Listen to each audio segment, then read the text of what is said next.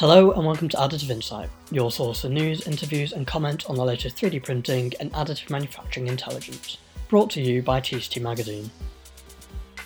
I'm your host, Sam Davis, and today I'm bringing you the latest instalment of our executive interview series.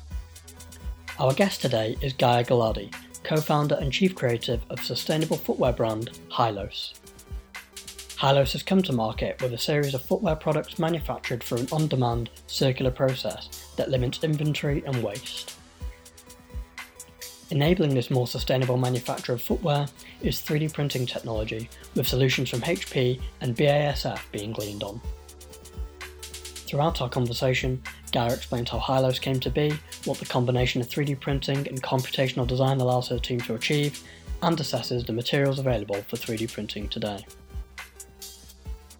She also provides insights on the company's supply chain and how Hilos products can be recycled after use. If you like what you hear, don't forget to subscribe wherever you get your podcasts. For more additive insight, head on over to tctmagazine.com where you can subscribe to the print edition of TCT Magazine and our weekly Additive Insight newsletter for free.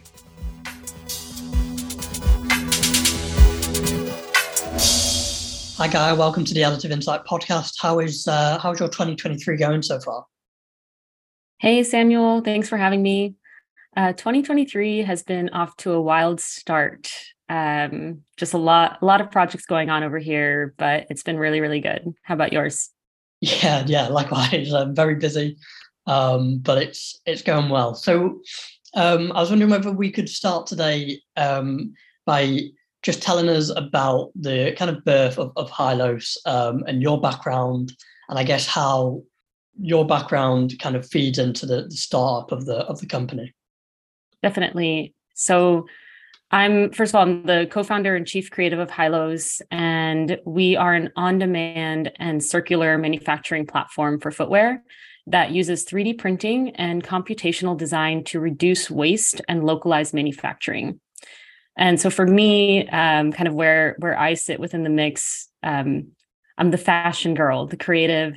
I've always loved fashion design um, from when I was a young kid. I was always drawing my friends um, in their Abercrombie and Limited Too outfits. I'm a 90s kid. Um, and I was really studying the way that things went together when I was doing that and what I liked and what I didn't like. And um, what was trending and why. And I was just always fascinated by by it. And um, even when I was 15, my dad helped me build my first business plan, um, which was a, a, clothing boutique slash bakery. And um, and I and I was always taking fashion classes um, in high school. We, they were offered. We were really lucky for that. And um, and I finally just I took my first uh, serious steps towards my fashion career uh, when I moved to San Francisco and started as a fashion design major at Academy of Art University. So, in fashion school, I learned about my love for media mixing. So, creating something new by combining uncommon materials. And it really became my signature there. Um, it helped me get my foot in the door at brands like BCBG, um, St. John Knits, and Target. And when I was first approached about the idea of designing and making 3D printed shoes, even though I have never designed or made a shoe in my life, uh, it really clicked for me because of that. Um, that was something I was good at, combining uncommon materials and making them beautiful together. And um, it's kind of funny looking back on it now. Um, that's really what informs the aesthetic identity of Hilos the high tech of 3D printing and the low tech of handcraft coming together to make a beautiful shoe. Mm. And so the the circular element of the of the company, um, you've obviously had a passion for for fashion and, and design from an early age is the is the sustainability angle a, a, passion or is that a just looking out at the world and thinking there's an there's an obvious need for that to be um, incorporated into your work? Definitely. The being in the fashion industry allowed me to see all of its flaws before starting Hilos and i was coming up already with some creative solutions on my own before I started Hilos, like upcycling jackets or using my fabric scraps from fashion school to start a little Etsy shop on on um, uh, selling pillows, and um, and so it was. It's always kind of been on the forefront of my mind, but when starting Hilos, it really was inspired by 3D printing and the technology itself allows for circularity on a level that traditional manufacturing doesn't because you're able to use a single material and you're also able to create assembly mechanisms that you can disassemble and help recycle each of the component parts. I want to come on to the um, the 3D printing elements in a little while, but if we can if we can look at the you know the the need for sustainability in, in this um, in this industry, so the idea of Hilos is essentially providing a more sustainable, environmentally friendly way of manufacturing footwear. So, could you explain to me what the drawbacks are of the standard design and manufacturing processes in that industry? Yeah, no, I, I love that you asked that question because I always say that you have to understand how traditional shoes are made in order to understand why Hilos even exists. Um, and, you know, there is a beauty to traditional handcraft that we really respect, but the manufacturing of mass produced footwear has an extremely dark side. Compromises on quality and ethics are made in order to produce quicker, cheaper, and more. And factories have high minimum quantity orders that brands have to predict six to 12 months in advance how many sizes and colors they're going to sell of each style um, in order to allow time for the factories to make those things and ship them overseas. So this process ends in overproduction of some of the styles. Uh, so those get thrown away or incinerated. Um, and then it also ends up in selling out of other styles. And the brands are then missing out on an unquantifiable number of potential sales.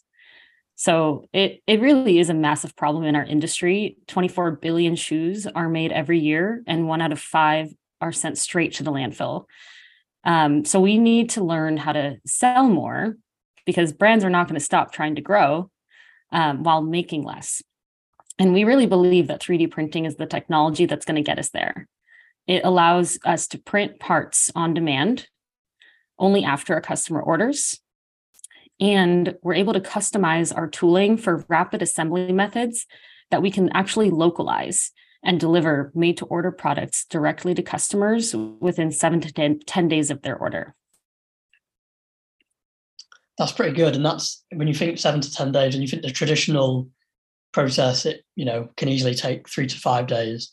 So it's not that much of a difference when you're, you know, bringing the manufacturing, reshoring the manufacturing essentially knowing the the quality of the environments that the people who make the shoes are working in, and as you say, printing on demand. That's there's not too much of a sacrifice there in terms of the turnaround time.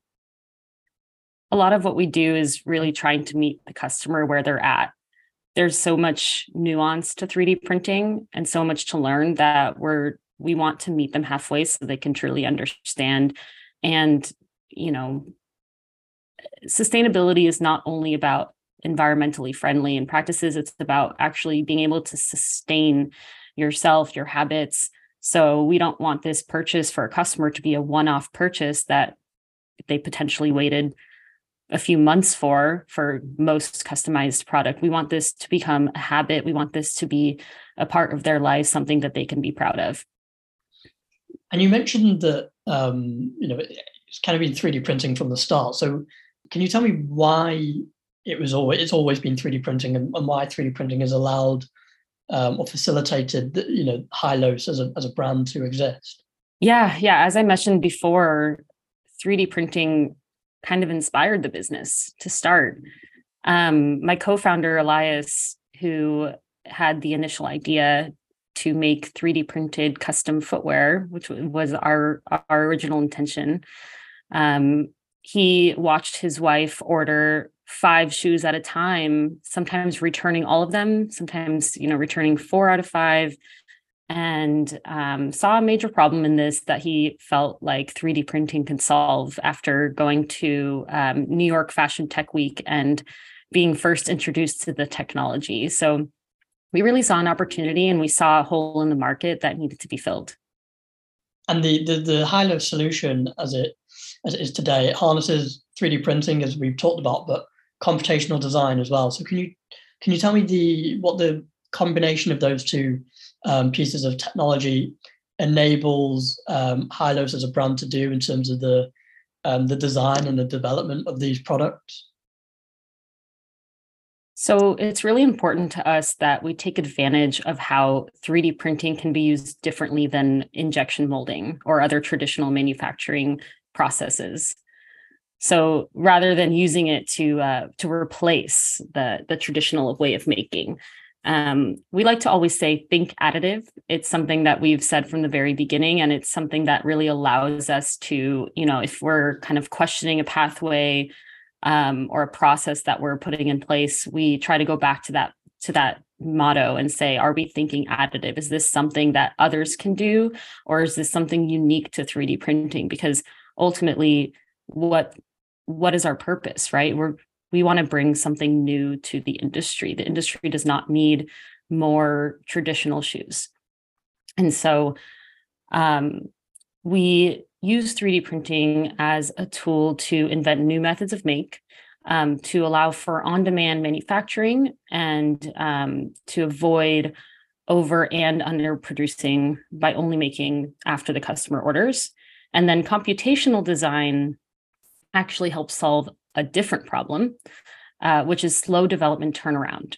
So designers are typically left waiting for prototypes from factories for about four to six weeks depending on where that factory is and you know how quick they can be how many other projects they have going on. And this is really just the slow nature of mold making and shipping overseas um, since most most shoe factories are based in asia. So using computational design and 3D printing within a set of design parameters can take you from sketch to physical sample in just 48 hours, which is real. we we do that all the time and it's so every time it happens it's so crazy to me. And it's so fun to see when we bring on new designers to the team their amazement in it too. It, it happened just the other week and it's kind of top of mind for me and it's so what such an incredible tool. Um, and then the the other exciting element of this is that you can then go from prototype to market in about 3 months.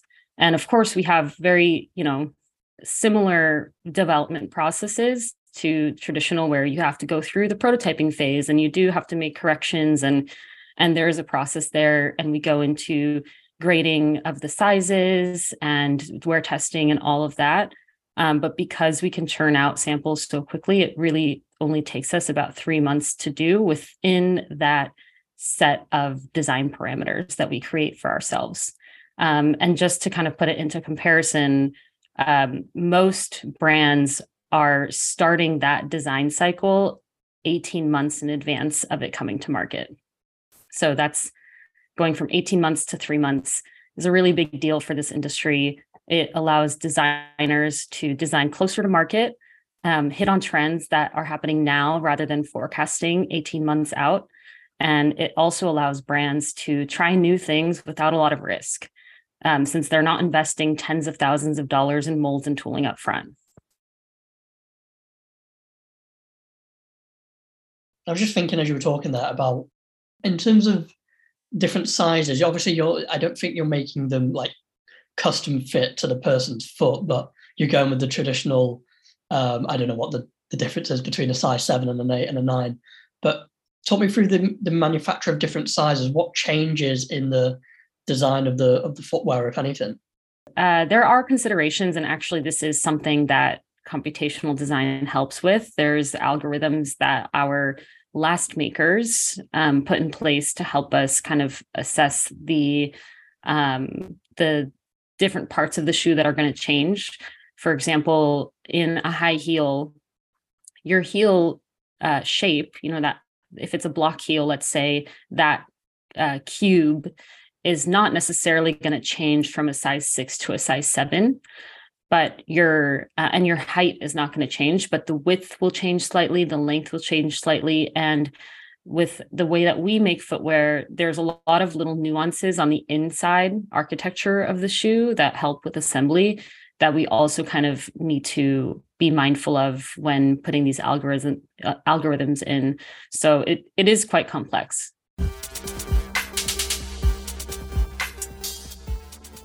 200 exhibitors, four stages, 100 speakers, and 1,000 years of combined experience. TCT 360 is firmly established as the UK's definitive 3D printing and additive manufacturing event, and registration is now open. Between the 7th and 8th of June this year, TCT 360 will bring together market leading technology suppliers and services, as well as the largest free additive manufacturing conference on the planet. TCT 360 is a free, must attend event for anyone looking to evaluate, adopt, or optimize 3D printing technology within their business. Join us on the 7th and 8th of June at the NEC in Birmingham. To register, go to www.tct360.com.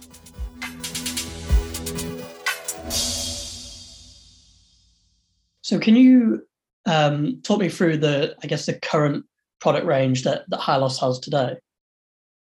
Yes. So we started with the category we felt needed the most innovation, which is the high heel, of course. And as a designer with 3D printing as my method of make, it was really easy to get carried away in design um, and create something really unique. But I felt it was really important, again, to meet the customers where they're at, um, bring them something familiar enough that they can envision themselves wearing while also unique enough that gives them a reason to buy it and brag about it. So, Georgia was born, which is a three inch block heel 3D printed mule that we've hydro dipped to look like wood. Um, it really is a 3D printed all in one component. So, the heel, outsole, midsole, and insole are all 3D printed in one piece and one material. And then we've kind of masked it um, in a post process that we use called hydro dipping, which looks like wood. And we've assembled it with vegetable tan leather um, as the upper. And um, we launched this shoe in May of 2021. Um, and we had really incredible feedback from our customers saying that it was the most comfortable heel they've ever worn. And we even had one let us know that she walked 13 miles on cobblestones in Paris, um, had no complaints, which was awesome. Um, and that's really because of the lattice geometry that acts as the cushion. Um, it has incredible rebound, and the sole itself is really flexible, so it moves with your foot. And so these these were kind of the two major major things that were very different than your traditional high heel that customers really felt that difference. Um, so from there, we expanded into a closed toe mule, a clog, flat sandals, and now we're working on something that I'm really excited about, which is a boot and a sneaker. So you mentioned something before about coming into the the footwear industry and you you have to bring something different. Obviously um like the the market you're entering is ridiculously competitive and it's a it's a market where most people i would i would suggest have their like favorite brands of footwear that they go to that they that they trust. So how much of a challenge is it albeit that you're doing things in a different way and there are there are you know social benefits to that how much of a challenge is it to as a startup kind of enter that enter that market and and penetrate that and get through to people that your your products are are still cool and they're still fashionable. Plus, I've got the social it's value. It's an interesting challenge, I'll say. Um, but yes, very challenging to really make a splash out there and very expensive um, with the current tools out there for advertising, which is Facebook, essentially. Um, it it's tough. Um, and we've actually found that we are able to make a bigger impact and actually cut through the noise quite a bit more when uh, we target brands rather than co- consumers. And we've uh, we've been able to actually talk to some um, some household name brands that have been extremely interested in our technology and kind of using it within their own footwear lines so much so that we're currently in development with them which i of course can't name names right now but it's something that we're really excited about and um, and and something that we're starting to focus the business on a lot more. Um, but i will also just add um, we we're not moving away from bringing our own products to market. I find i feel it's really important to continue to show the world what 3d printing can do and i think that hilos is uniquely positioned to create those designs and put those out into the world as kind of an authenticator of 3d printing so we're going to be continuing to do that but it's going to probably look a little bit different than your typical d2c brand mm. You you mentioned um, the, the some of the design elements and the, the design benefits um, within the the Georgia product. Um, can you elaborate on the benefits that 3D um, printing is is bringing to Hilos and, and your yourself as you know as kind of the the leading um, creative in in the company in terms of design? What are the what are the advantages that that you guys are uh, are able to to bring to, to footwear? So aside from the performance elements, which we have comfort and flexibility, it is a whole new world for designers. Um, there's so many different textures that you can do, different heel shapes, um, different geometries that can allow for more sustainable uh, assemblies, methods of make, um, and allow for really unique product to be made. Um, you can personalize uh, certain elements. You can um, launch really limited drops without having that kind of overhanging cost of molds and tooling.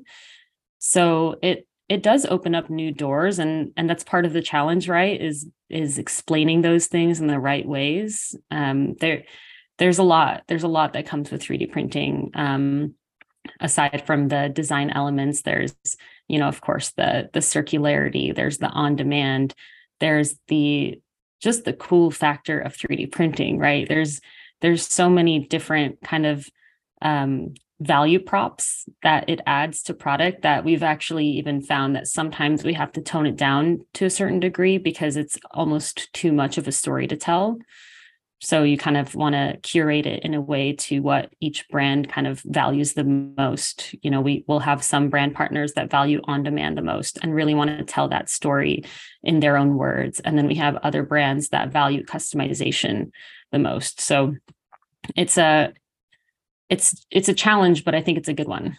Mm. When you have these shorter development cycles and you have an on-demand manufacturing operation, does it does it afford you much more flexibility in terms of especially as a young company launching products testing the waters seeing if the market and, and the consumers uh, are buying into them as as ideas or as designs that you don't have? Like if you were doing that traditionally you would manufacture them store them in a warehouse take them to market. If people didn't like that product they wouldn't sell and you've burnt through an awful lot of time and an awful lot of money. Does it almost take the pressure off that and allow you to to try different things because there isn't as much risk involved as you launch a product to market. It totally does. Um, and I think it will the more we develop into it.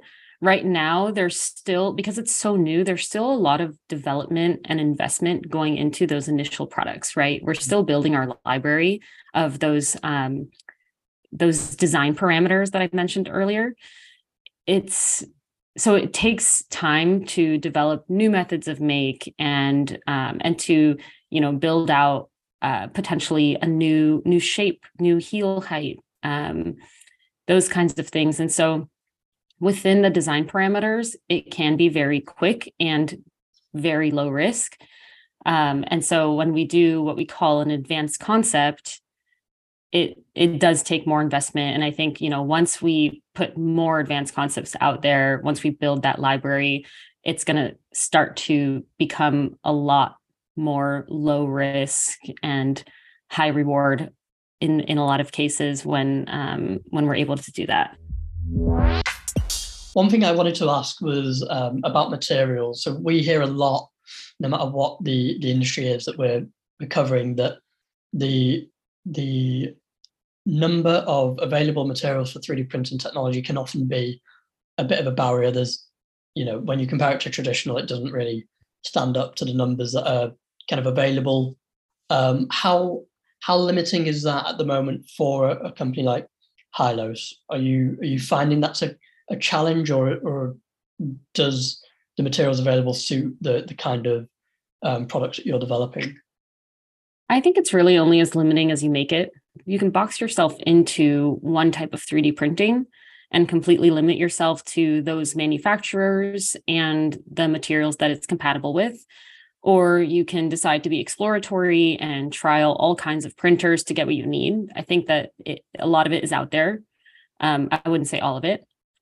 But I think ultimately what's important is knowing your goal and finding the solution that's closest to it because everybody's going to have kind of a different goal that they're trying to hit. So for us, that was finding a recyclable material that's flexible enough to create a unique foam alternative for cushioning and durable enough to withstand years of wear. So that actually locked us in to a very specific printer and material at the onset. And we do compromise a bit on the finishing because of that, but it does allow us to pr- prioritize what's important to us. Because I think I'm right in saying you're you're using um, HP's jet fusion printing technology. I think materials from from the likes of BASF. So can you can you take me through a typical um, workflow for a, a, a product once it's kind of past the design stage and into manufacture, from the printing through to the, the post processing steps? So we currently use a Kanban system where we essentially hold low stock of all the components in-house and assemble as we get the order. Okay. So we do have a bell curve of the sizes that typically get ordered, and we have shallow stock of the platforms that we print ahead of time, and um, and we have upper kits we like to call it. So the uppers are um, are cut and sewn already, so that we can deliver rapidly on a larger scale, once we grow, that will ultimately become that kind of more typical on demand process where a customer orders, it gets sent to the printer, and that part gets printed while the maker is cutting the leather, sewing it. And then once the part is ready, to uh, once it has its finishes and everything and it's ready to, to become one with the upper it gets assembled and shipped to the customer so is it is it a case of the, the printing technology at the moment is outsourced? It's currently outsourced. Yes, uh, we do. We have a printer in house that we prototype with, but we have printing partners in um, both America and Europe that fulfill our um, production orders for us. Okay, cool. And you mentioned the recyclability of the of the products there. Can you talk me through a um, what the kind of the model is in terms of recycling? Is it a, is it a case of you just trust the end user to to do the right thing with their footwear, or or you uh, is there a channel for them to to send it back to you, and then you can take care of that process? the latter. So they and and there is some trust involved right? We have to trust them to send it back to us of course um, which is definitely a part of the challenge. I'm not going to lie about that but our current process is that we'll ask our customers to ship it back to us, which will then divert it to our disassembling partners. Once they're disassembled um, from the, the leather and the TPU and all of the kind of component parts to it, will um, our disassembly partners will ship those to our recycling partners. And those components get recycled. So that's the tpu leather and the hardware is also recycled um, it can actually be reused in future shoes. And so we're left with about five to 10% of the shoe that's being wasted. Uh, and I, I imagine the the comparison to that is pretty much 100% of the shoe would get wasted usually. Yes, right. exactly. about 5% of shoes are recycled today. Okay, right, okay. One thing I wanted to ask was in terms of the entire supply chain um, that goes into making um, Hilos products. What what steps are you taking there to ensure that the you know the whole process is as environmentally friendly as possible. I, I don't imagine all of that is in your control, but what are you doing that is in your control? Perfect is the enemy of good, I like to say, because there is no perfect solution. Mm-hmm. So you have to go into it knowing that. You also have to go into it knowing your your vision. What what are your parameters in what you're trying to build, right? Is it circularity? Is it on demand? Is it both? Um, what's what's important to you? And then go go at it in that way, right? So I think um and and try to stick with it as much as possible um, if that if that means building a different supply chain which is what we had to do then so be it because just because everybody's doing it one way doesn't mean that it's right so we we really set out to build a completely different supply chain than what's out there because we had to. And so doing that and having those parameters in place allowed us to first of all be be limited right? There was only so many so many options out there for us. And um, and we had to compromise where uh, in, in some areas where it maybe didn't meet but that was really the only option. And we have to just be okay with that until there's um, there's a better option out there and then in other cases you kind of have to make it for yourself. You know what i mean? So we started um, in our own production facility and we we built that um, that system for ourselves. And then we bring it to other manufacturing partners that are willing to do the same which is hard to find as well.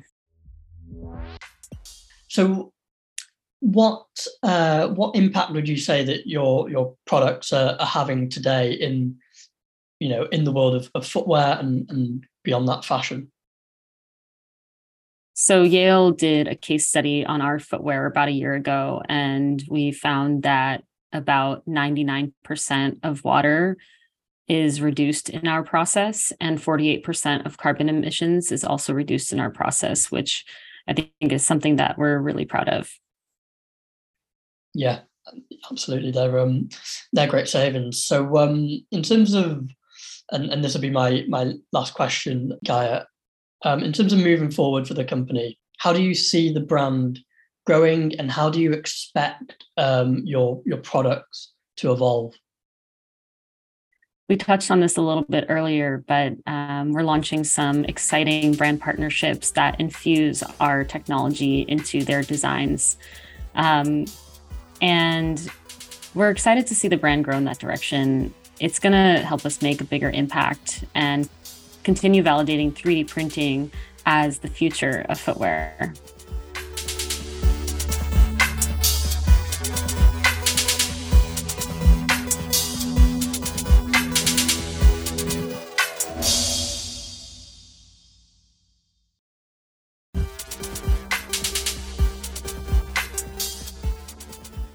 Tickets are now on sale for the 2023 TCT Awards. On June the 7th, the 3D printing and additive manufacturing community will come together to celebrate the latest technology innovations and application developments at the 5th annual TCT Awards ceremony. The world's preeminent 3D printing and additive manufacturing awards program, TCT Awards is held alongside TCT 360 in Birmingham in the UK. To book your tickets, visit www.tctawards.com.